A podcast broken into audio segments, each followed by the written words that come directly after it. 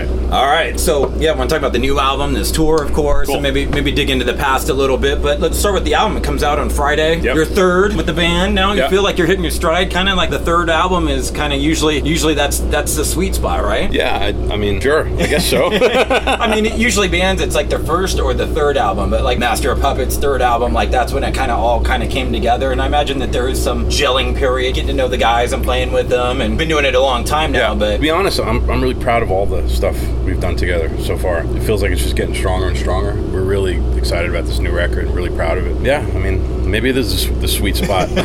I don't know. kind of a different theme. I feel like there's always a, a- a theme with each Volbeat album. Yeah. Whether it's Outlaw and Shady Ladies or this one, but this was kind of more of a, I guess, looking back towards childhood with Rewind, Replay, Rebound. Mm-hmm.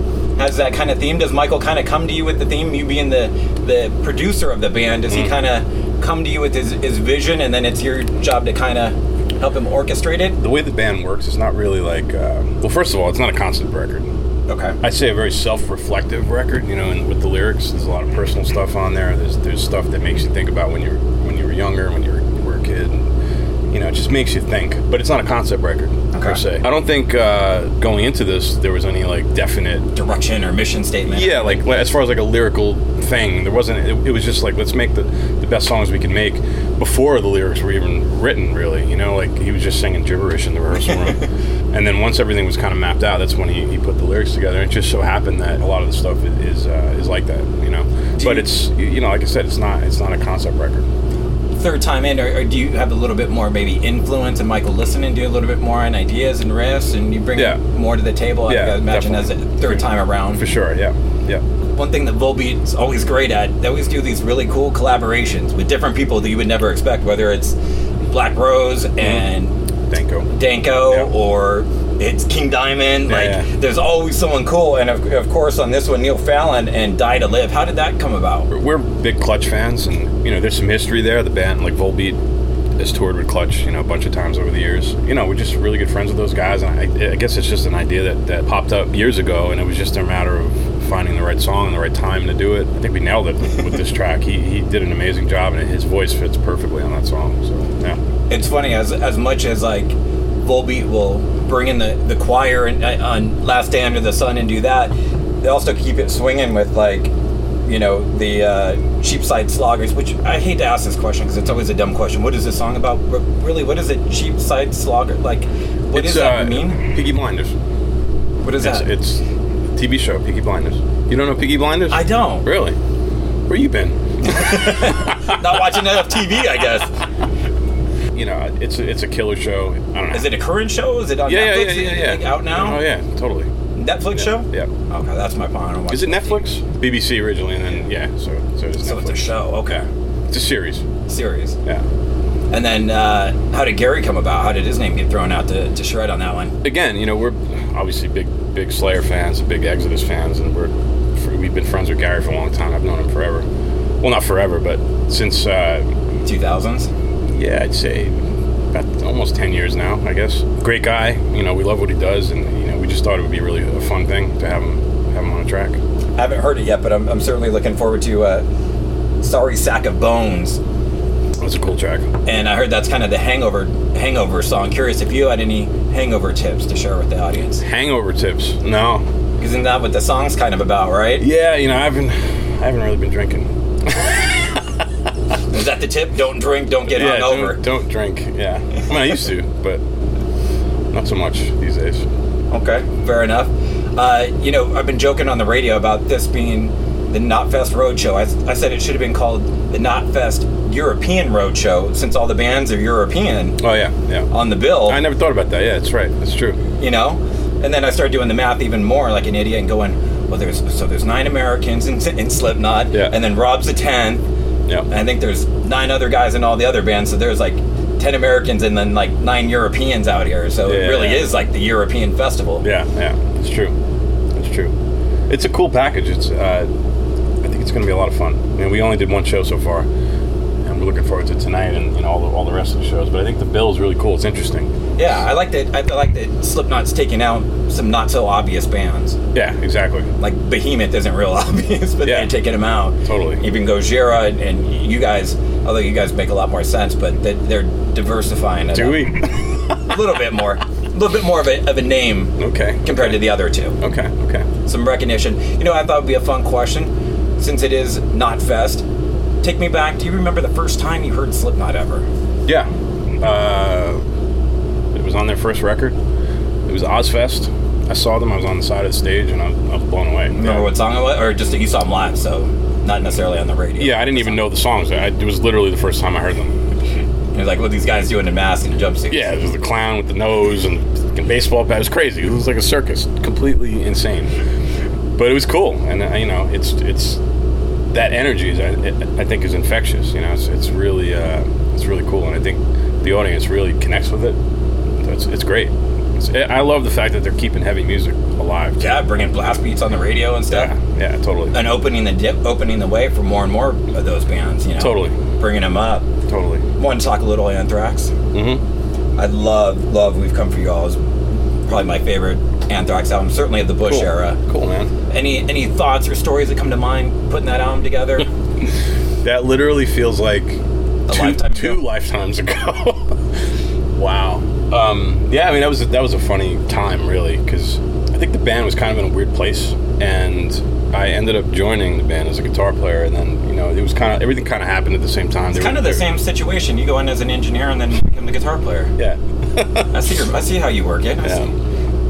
Um, actually, that one was the other way around. Oh, okay. Yeah. So, but it, you know, they were about to do a record, and uh, everything was kind of up in the air. And, and at, at that time, my production career was kind of like really just just starting, really. You know what I mean? And I just told those guys, like, you know, give me a shot. Let's let's record one or two songs and see how it comes out. And we recorded. Uh, I think it was actually one song. We recorded a song called Superhero Okay.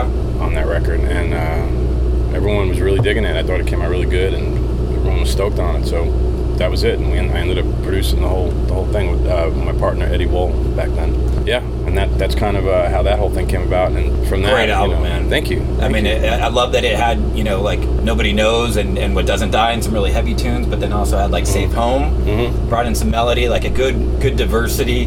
Also wanted to ask too about Cadillac Rockbox and the late Yeah. great Dimebag Daryl on that track. What- Yep, yep. How, how was it producing him on that track? Did he come in and play or he a file? No, he sent us the file. He did it at, Okay. at his studio. I, re- I vaguely remember going back and forth though a couple times on that particular song, and then uh, the final, like the last one he sent us, was just like unbelievable. It was phenomenal. It was really good. He's uh, obviously he was amazing. Yeah, What a what a great guitar player. I love the uh, the little voicemail intro too on the beginning of that. Yes. too. Yeah. Yeah. Yeah. Yeah. and then getting to hear him shred on that tune. Yeah. curious out of out of that time with Anthrax. Do you, do you have a favorite song that you maybe? How about one that you played that was before your time, and maybe one with them that was your favorite during your time with them? Interesting. Wow. I mean, I have a lot of favorites. Uh, Indians is one of my favorite songs. I, I think the middle riff in that song is one of the heaviest riffs of all time. really, it literally is the middle section of that song. And I, there's a few, you know, from my from my time. Uh, Fight 'em till you can't. Devil you know. Safe home. That was a lot of fun. That was a different side to something you wouldn't- didn't really expect to get from Anthrax, but I Yeah. thought it still still worked and it still sounded current at that time. Yeah. Yeah. Totally. Speaking along those lines, you were part of the Big Four at that time. Yeah. Got to do those Big Four shows. Yes. Looking back on that memory, how was that? It, what's what's the thing that stands out from those Big Four shows? Being a part of them, was it the first one? Was it the infamous? Uh, For, actually, you, you just you, yeah, you reminded me of that. So the first uh, Big Four show was in Poland, right. and um, Metallica guys did something really cool. Uh, they basically got everyone together, you know, like the night before, this crazy restaurant, fancy restaurant, whatever. But it was just like for all the bands to just hang out and just because you know, I, I guess you know back in the day when the Big Four, you know, when that term was, was originally coined, yeah, I was I was too I was I was young, I was Right. a huge fan of that stuff. But I guess you know this rivalry and all kinds of stuff that went on over the years. Right. You know, the Metallica guys wanted to just kind of Squash it. squash it all and just make it you know make it cool for everyone and i, I think it really really worked because from that day on everyone was just like super cool and everyone was hugging each other every day it was it was great really great vibe man. Kudos to those guys. Yeah, I'd heard. Yeah, I kind of totally. always heard about that infamous night before the tour kicked yeah, off, it, and was, that it was awesome just all the bands hanging out. i didn't realize it at the time what was what was like what was happening? Yeah. Now you get to take some time and look back on yeah that. yeah totally Let's have some fun. We're all music fans ultimately, right? mm-hmm. Speaking of the Big Four, yeah I've been kind of working on the uh, what I like to call the evolution of that. 80s Mm-hmm. thrash is the big four, right? We all know Metallica, Anthrax, Megadeth, Slayer. Yeah. If that encapsulated is encapsulates 80s thrash. I'm going to kick it up a decade and add one to it. So we'll go from the 80s to the 90s, add one to it for five, for what I call the flannel five. Not that it could happen as a tour, but I'm Okay. curious your favorite band, just pick one out of From the 90s? from this list I'm going to give you. Oh, okay. Okay. You're going to give me My this. flannel five. All right, cool. So we had the big four. This is Yeah. my flannel five, and I want to know your numero uno out of Okay. Nirvana, Pearl Jam, Stone Temple Pilots, Soundgarden, Alice in Chains. That's a hard one. That's the point. Yeah. My two favorites on that list are, are uh, Alice in Chains and, and Pearl Jam. Pearl Jam, I I feel like they're still putting out really good records. I mean, Alice in Chains is as well, but Yeah. obviously their their history is a little bit a little bit crazy with, with uh, Right. all the stuff that they went through. But yeah, it's hard to pick one. I'm, I'm gonna hold you to it. Pick one. I need one. I'll say Pearl Jam. Pearl Jam. Yeah. Give me a song to play on the radio. That's Pearl Jam. Ooh, Oh, I guess the first song that got me hooked on Pearl Jam was Even Flow. That album, ten Yeah, man. great record. Yeah, totally great record. Especially at that time, they were. It was almost like classic rock vibe when they came out. It felt so like 70s rather than 90s at the time, at least for Yeah, me. yeah, yeah, you know, compared to what was going on from the generation before. It just Yeah. felt like such a throwback. hmm Kind of like, kind of like Volbeat has that throwback appeal to it as well. yeah. Just to have some fun with that. Speaking of Volbeat, I asked you the same question for Anthrax. Mhm. Favorite song you like to play from one you didn't record and then one you did record with Volbeat? Um, Mirror and the Ripper, I love that song. and wow, one of the new ones. I'm not really sure. I, I'm tempted to say, you know, when, when you're in a band and you, you're working on music all the time and you, you're putting out records, like you're always the most excited about the latest stuff. Mm-hmm. So I'm pretty excited about the latest the latest stuff on this record. So I can, you know, um, songs like The Everlasting, Leviathan, we're having a lot of fun with. Uh, the single, you know, Last Day Under the Sun, they're all really, really fun to play. You got any producing gigs coming up, or is it just pretty much uh, Volbeat full time now? Uh, it's, it's, I mean, obviously won't be full time, but um, yeah, there's there's stuff popping up all the time. I just did a track for uh, for a band on 117 Records called The Neverlands, Okay. um, produced and co-wrote the song. So yeah, that's I'm pretty proud of that one too. That comes out at some point soon. I'm not really What's sure. the name of it? Uh, they're called the Neverlands. Neverland. Okay. Yeah, it's a new band from New York that, that are on 117 Records. Okay, killer. Yeah. I, I wish I had more time. I'd love to go through the whole discography, but some of the, the stuff you did that with Cradle of Filth and El Nino and Oh, yeah. that third. You know what? Let me ask you this. I First- feel old hanging out with you. you know no, that? dude, we're, we're about the same age. It's just that we've grown up on the same music and, Mm-hmm. and a lot of that discography, a lot of that early 2000 stuff. Give me your first impressions when you first heard 36 Crazy Fist. 36 Crazy Fist. Because that was a band that when I first heard it went, oh my god, what is this? And I love it at the same time, especially like slit wrist theory and the stuff Yeah. that you were dealing with. It's really funny because um, I did my my overdubs and my solos here in uh, at a studio in LA, and the assistant engineer, her name's Lizzie. We were just talking about music when I first met her and stuff, and you know, tr- trying to figure out what band she was into and like her favorite record of all time. I was like, "What's your favorite band?" She's like, "Oh, 36 Crazy Fist." Which record? The first record. I'm like, "Well, I produced that record." She had no idea I even worked on it. But uh, yeah, like when I heard that band for the first time, I was just I, don't, I didn't even know what to think. His vocal style was so. Uh, strange and uh, interesting, but also really like uh, catchy somehow. Yes. You know, his, his sense of melody was really cool, really unique. I think he definitely honed his skills over the years, you know, and kind of focused it, you know, because back then they were just as a band really trying to figure out what, what they were. But I, I feel like that record came out really cool. Yeah. So, yeah, it's definitely a cool record. Great, great songs on there.